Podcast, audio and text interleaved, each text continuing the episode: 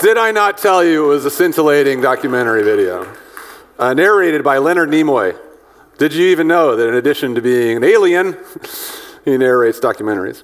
So, since at least the 1970s, people have been looking for the Garden of Eden. Uh, the Garden of Eden, in case you don't know, is a place described in the book of Genesis, a place of perfect peace and provision where Adam and Eve uh, dwelt with God Himself following their expulsion from this garden. The Lord put cherubim with uh, flaming swords at the entrance, barring them from ever entering back in. And ever since, we've been looking for it. But is the Garden of Eden really even a place we can locate? Some people actually say yes. So archaeologists and historians and Vulcans say there are clues in Genesis, which actually tell us the garden's ancient location. While the garden clearly does not exist anymore, we can maybe speculate where it was. Some suppose that the Garden of Eden is in the region of Mesopotamia in ancient Sumeria or modern Iraq. Others suggest that the Garden of Eden was actually located on or near the island of Bahrain, which uh, was apparently at one time a lush place of dates, balmy temperatures. Others suppose that the Garden of Eden is somewhere in Africa, where anthropologists believe that the first humans originated. Here are Adam and Eve in their giraffe form, naked and unashamed. Still, others suggest that the Garden of Eden existed more closely to, or actually on top of, Jerusalem, the capital of ancient Israel. Christopher Columbus believed that he had actually discovered the Garden of Eden when he first laid his eyes on the green coastlines of South America. Speaking of the Americas, you might actually be interested to know that some people think the Garden of Eden is right here in the Show Me State. When Mormon founder Joseph Smith traveled to Missouri in the early 1800s, he traveled to Daviess County with his followers, which is up in northeast Missouri. Uh, he allegedly received a revelation from God that Adam and Eve once lived on a local hill called Spring Hill, and that he, Joseph Smith, had been led to the very stone on which Adam offered his first sacrifice. He called the place Adam-ondi-Ahman. Millions of Mormons believe that Jesus' return will take place on this site in our state which explains why the Mormon church has actually purchased thousands of acres around the place. No price is too high for what might actually someday be the actual location of heaven on earth. Now, the question of whether or not the Garden of Eden is a real place and where it was are questions that have fascinated people for centuries. And there's certainly questions worth asking, but they're not nearly as important as the question I want to talk to you about this morning. Not where was the Garden of Eden, but where is it? Where is the Garden of Eden? And I actually think you might be surprised to hear the answer. We're in week two of our current series here at Rooftops called Chapter 2. It's a slow walk through the story of the Garden of Eden, Genesis chapter 2. We're studying the early chapters of Genesis because uh, these chapters are just so foundational to our understanding of the overall story of the Bible but they're actually not necessarily uh, stories that we know that well. We've turned the early chapters of Genesis into debate texts instead of words that God has given us to meditate on and be changed by. Last week we talked about how the two stories of creation in Genesis 1 and 2 might relate to each other. We also talked about what it really means that God made man from the dust of the earth and what it means that we are clay pots this morning, I want to just keep rolling and talk about the Garden of Eden itself. Let me go ahead and read to you our passage. It comes from Genesis chapter 2, verses 8 through 14.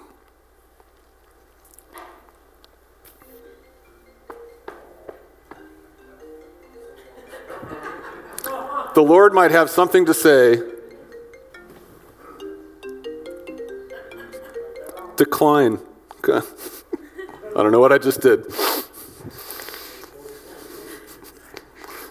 Now, let me read to you the Word of God. now, the Lord God had planted a garden in the east, in Eden, and there he put the man he had formed. The Lord God made all kinds of trees grow out of the ground, trees that were pleasing to the eye and good for food. In the middle of the garden were the tree of life and the tree of the knowledge of good and evil. A river watering the garden flowed from Eden. From there, it was separated into four headwaters. The name of the first is the Pishon. It winds through the entire land of Havilah, where there is gold. The gold of that land is good. Aromatic resin and onyx are also there. The name of the second river is the Gihon. It winds through the entire land of Cush. The name of the third river is the Tigris. It runs along the east side of Ashur.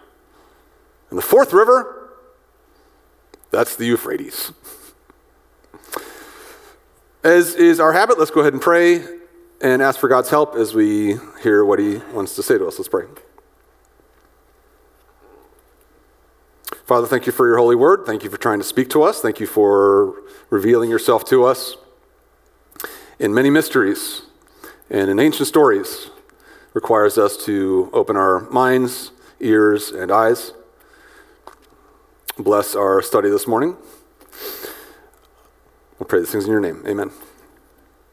All right, so the first thing I actually want to point out is actually somewhat minor, but the garden is not named Eden, it's planted in Eden. Genesis says that the Lord God had planted a garden in the east, in Eden, and there he put the man he had formed. So, Eden is an unknown region of the world that is somewhere to the east. Who knows where? Maybe Vandalia, Evansville, who knows, to the east. We don't know where it was, but the word Eden actually means delight in Hebrew. So maybe that place is Delight, Arkansas, which is the home of Glenn Kimball. Either way, I'm sure Eden, wherever it was, to the east, delightful place. What of the garden itself, though? Genesis describes this garden as a place with trees that were pleasing to look at and good for food. He also says that there were two trees at the center of the garden the tree of life and the tree of the knowledge of good and evil. We'll talk more about those trees in subsequent weeks. The author also says that from the land of Eden flowed a river that watered the garden.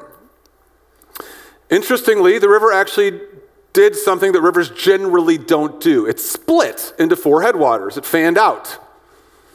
Probably you remember from school that most rivers don't split, but they combine.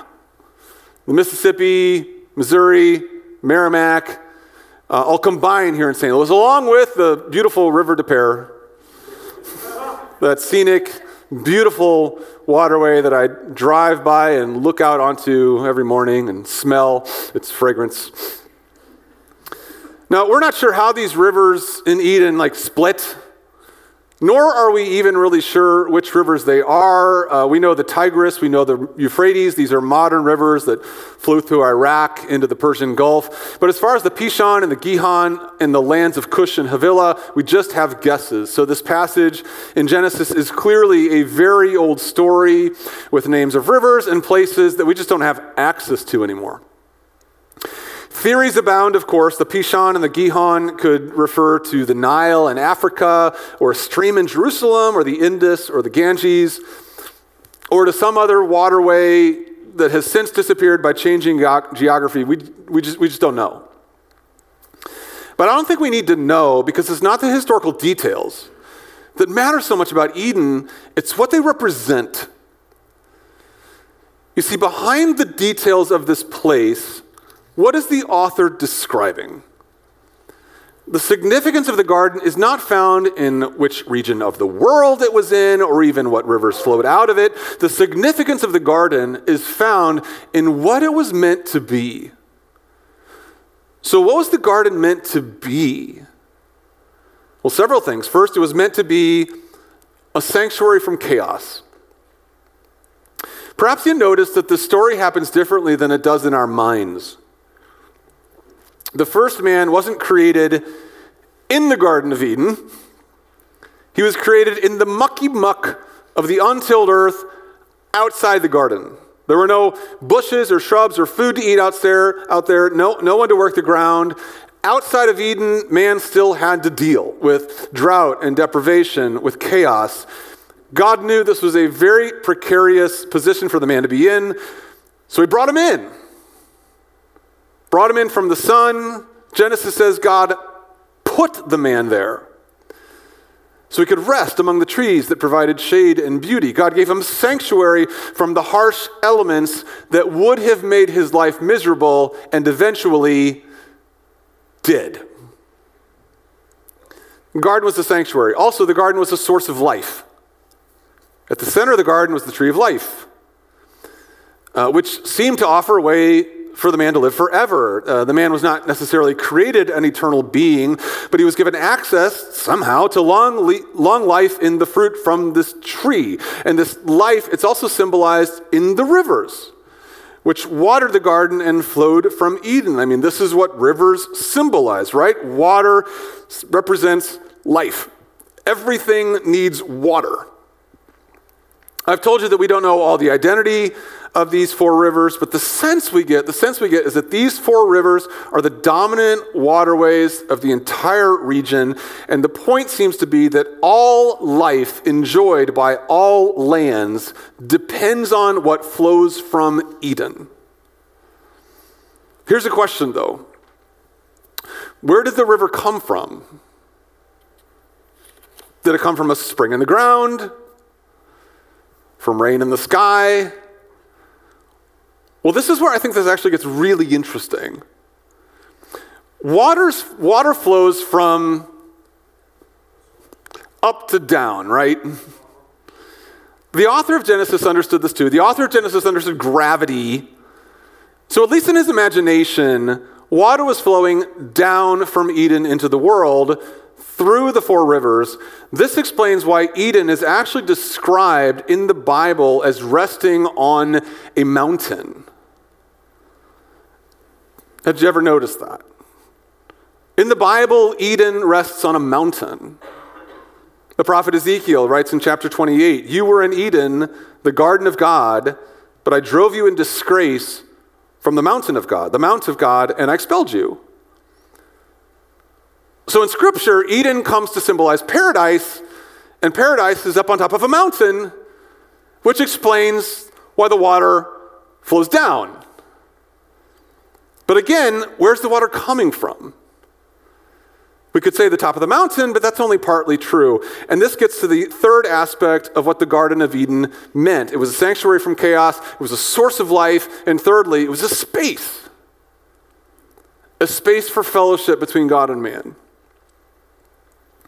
So maybe you know that later in the story of the Garden of Eden, we find God walking in the garden, interacting with Adam and Eve. But that's not just incidental, it's actually part of the design of the garden. The garden was designed to be a place where God could fellowship with, with man and woman. It's the place where heaven and earth met, where they overlapped.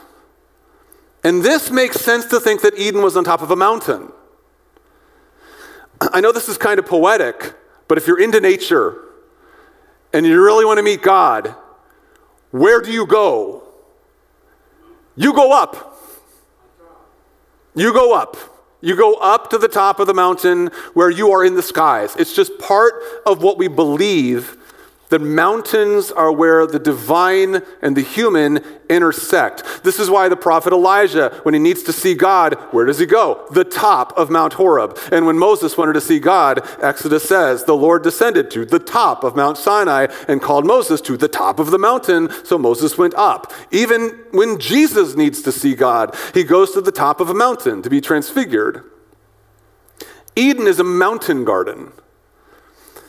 And if you remember back to chapter one, the imagery of creation might help us here. So, ancient people really did think that the world was flat and that we were surrounded by waters and covered by a large dome, above which were waters and the divine throne room and God Himself. That's how they viewed the world.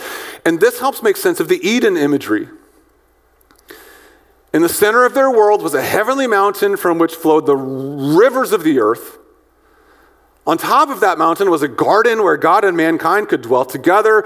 This mountain garden was their in between space, it was their meeting room, it was their common ground.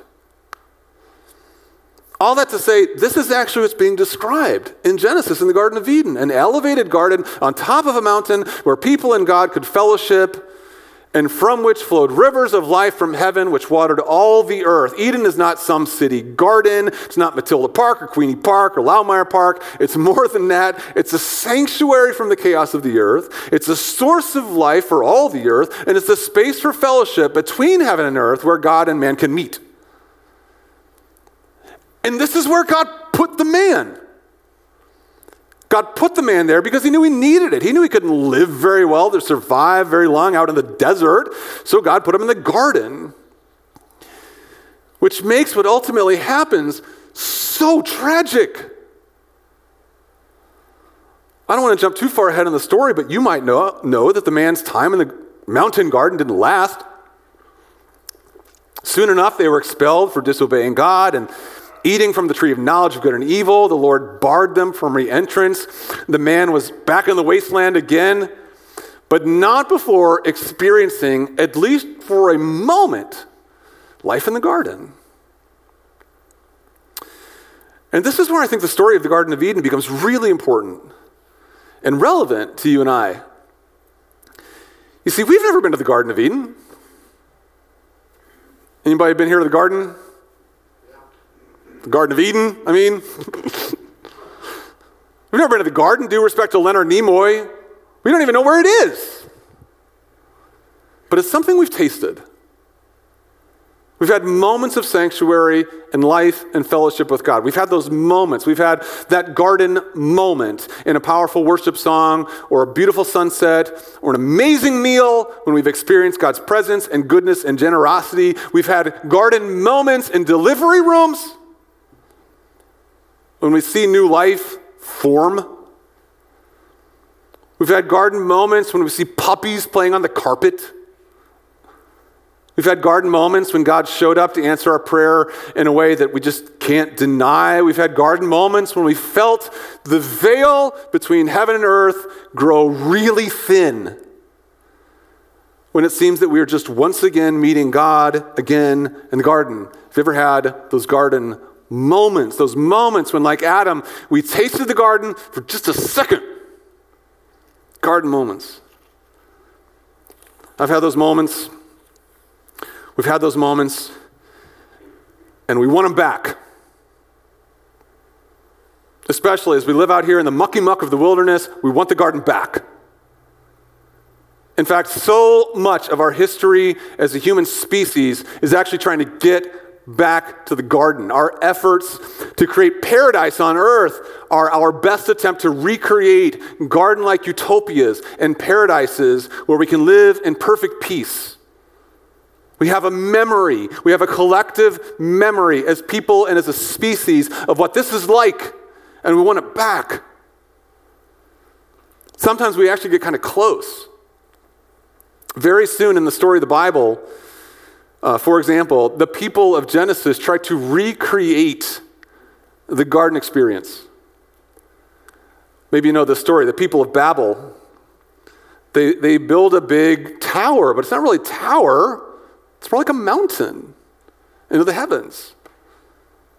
We think they were just building a tower, to become like the gods, but they were trying to recreate Eden on a mountain. They were building a mountain to the firmament where they could rejoin the heavens. And we understand the instinct. I mean, if you remember where you saw God last, you're going to want to get back there, so let's build up.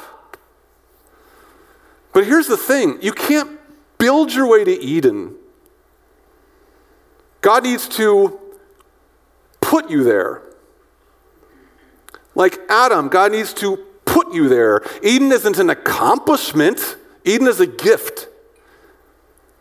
And to be sure, God still wants to give us Eden. Just because He kicked us out, put cherubim by the entrance, doesn't mean He wants to keep us out forever. But while God wants to get us back to Eden, He wants to do so in a way that forms us into the kind of people who deserve to be there and who can live there forever.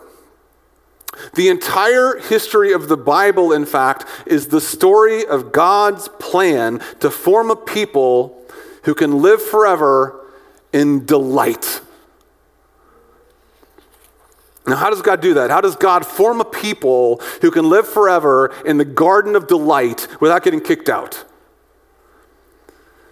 Well, in the Old Testament, he does that primarily by keeping the memory of the garden alive.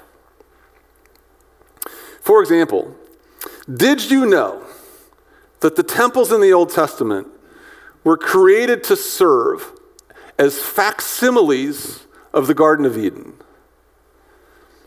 God told the Israelites to build a tabernacle or a tent, then a temple, and then another temple after the first temple was destroyed. So basically, three temples in the Old Testament, but these weren't just temples, they were mountain garden facsimiles. The parallels in the Bible between the temple and the Garden of Eden are numerous. I mean, for starters, the temple was built on a mountain, the mountain of Jerusalem.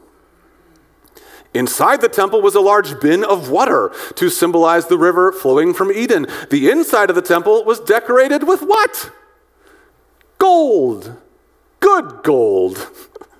And onyx. The temple was decorated with fruit, and inside the temple were lampstands, which the Bible says were symbols for trees. When God is giving Moses instructions on how to build furnishings for the tabernacle, he tells him to build the lampstands like this make a lampstand of pure gold. Hammer out its base and shaft, make its flower like cups, buds, and blossoms. Blossoms on a lampstand? Cups, buds, and blossoms of one piece with them, six branches are to extend from the sides of the lampstand with cups shaped like almond flowers with buds and blossoms. These are not just lamps, they're trees to remind people of Eden, you know, that, that, that place that you went to once. God wanted his people to remember Eden. The thing about temples, though, the thing about buildings, they break, they get burned, which is uh, what happened to the Hebrew temples. God wanted to keep the memory alive, though. So God gave us another garden opportunity, this time in a man. Instead of dwelling in the garden, God came and dwelled in a man. The Bible says that God was pleased to have all his fullness dwell in Jesus Christ. You know Jesus. Hopefully, you know Jesus. What you might not have realized about Jesus is that he was a walking garden. Everything the Garden of Eden represented as a place of sanctuary, a source of life, a place of fellowship was available to people in Jesus. Jesus even borrows Garden of Eden imagery when he describes himself in the Gospel of John. He says, Whoever drinks the water I give them will never thirst. Indeed, the water I give them will become in them a spring of water welling up to eternal life. That's the river of Eden flowing from Jesus into the world, into us. Jesus is the Garden of Eden personified. In fact, this will blow your mind. When Jesus, after he was resurrected and he was walking around on earth, somebody actually mistook him for the gardener. Remember that moment? It's not incidental.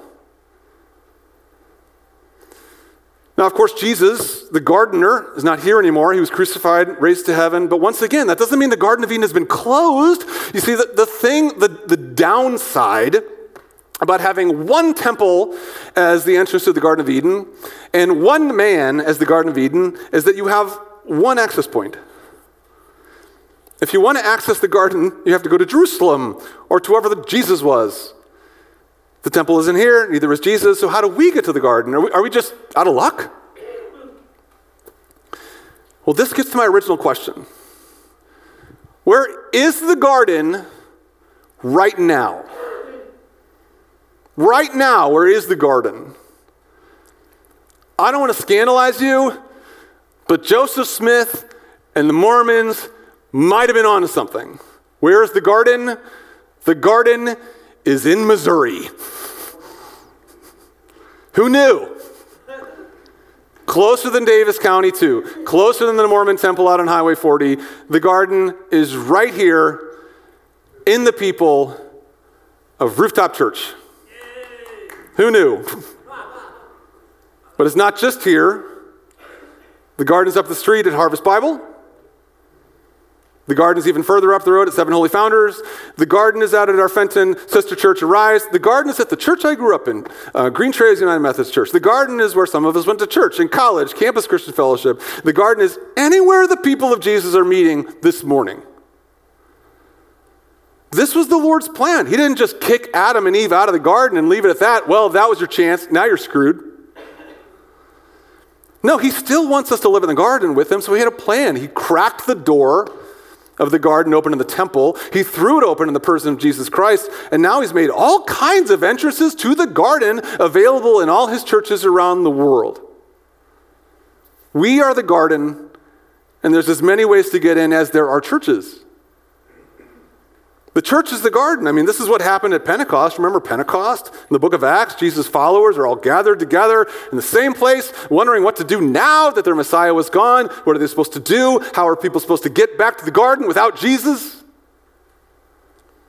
God made a way. He opened the door. Suddenly, a sound like the blowing of a violent wind came from heaven and filled the whole house where they were sitting. They saw what seemed to be tongues of fire that separated and came to rest on each of them. All of them were filled with the Holy Spirit and began to speak in other tongues as the Spirit enabled them.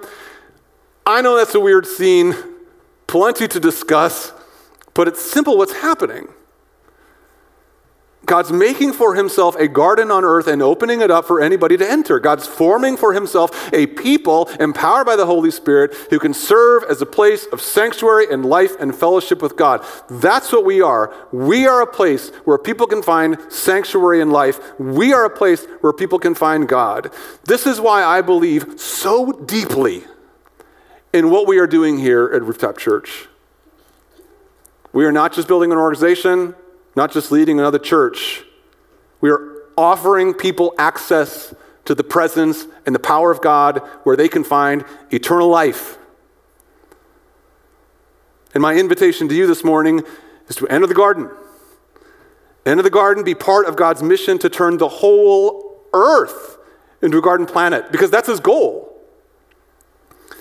That's the goal to recreate the whole earth into a sanctuary and place of fellowship and life this is actually what the book of Revelation describes. The last book of the Bible describes the new heavens and the new earth as a garden. A garden city, to be sure. It's a city because there's lots of people there. But it's a garden because the story started in a garden and that's where it ends. As John writes in Revelation, then the angel showed me the river of the water of life as clear as crystal flowing from the throne of God and of the Lamb down the middle of the great street of the city. On each side of the river stood the tree of life, bearing 12 crops of fruit, yielding its fruit every month. No longer will there be any curse. The throne of God and of the Lamb will be in the city, and his servants will serve him. This is garden imagery transposed to the heavenly city. When Jesus brings the new age, the whole earth will be transformed into a garden city. But we don't need to wait for the garden to arrive to make our way back in. You don't need to wait until the garden arrives to enter it. You can enter right now, right here. Uh, let me close with a story. I have a very, very faint boyhood memory that I think was a dream. Now, I'm not a dreamer. You may call me a dreamer. I'm not a dreamer. At least I don't remember my dreams. I'm not one of those. But I, I seem to have this dream memory from my childhood that must have been a dream because I just don't remember it actually happening. But it feels so real because it's so vivid. So, anyway, in, in this dream, I was walking around a beautiful, serene lake with lily pads and flowers that was enclosed by some stately brick wall covered in ivy. The entire scene took place in some peaceful mountain valley. It was quiet, but peaceful harmonies floated through the air, and there were people there. My family was with me. My family growing up my mom, my dad, my sister, my brothers. It was like a family vacation moment, which we did a lot, but to my recollection, I can't find it in any of our vacation pictures. And we were just walking silently, peacefully through this picturesque mountain garden scene. That's all I remember. That's all I remember. Walking with my family through a garden. It's the only dream I can remember from my childhood. And whenever I think of the new heavens and the new earth, I think of that. This mysterious dream scene with my family, but I remember it so vividly that it's kind of like I was there. And all I want is to go back. All I want is to see it again. All I want is to know why I ever left. All I want is to know why I woke up. God's inviting you back this morning, back to the garden. He's inviting you to join his church where you can experience the power of his spirit the fellowship of his family. God's inviting you to drink the waters of new life and baptism. God's inviting you to leave behind your fear and your shame in the wilderness where it belongs. God's inviting you to meet him in the garden right now, right here. God's even inviting you to come forward in prayer. It's actually what we want to give you the chance to do this morning on the second Sunday of every month here at Rooftop. We give you the opportunity to be prayed for by your church leaders. We believe in prayer. Here at Rooftop, we believe that our Father wants to hear what's going on in our lives, what we need, what we want. We believe that God is in our presence, in the garden. We don't have to pray through a priest. We don't have to pray certain words. We can pray to the Spirit, to the Spirit of God right now in His midst. Maybe there's something going on in your life this morning. You need God's help. Come on down for prayer. Maybe you want to receive the forgiveness of Jesus Christ purchased for you on the cross and the power of the Holy Spirit come on down for prayer. Maybe there is someone in your life that you dearly love that is stuck outside the garden. And you want God to do whatever He does, put that person in the garden with you. Come on down for prayer. Whatever you need, join us in the garden this morning. That's where we're at. As we do that, Jason's got a song he's going to share with you afterwards. I'll come back up.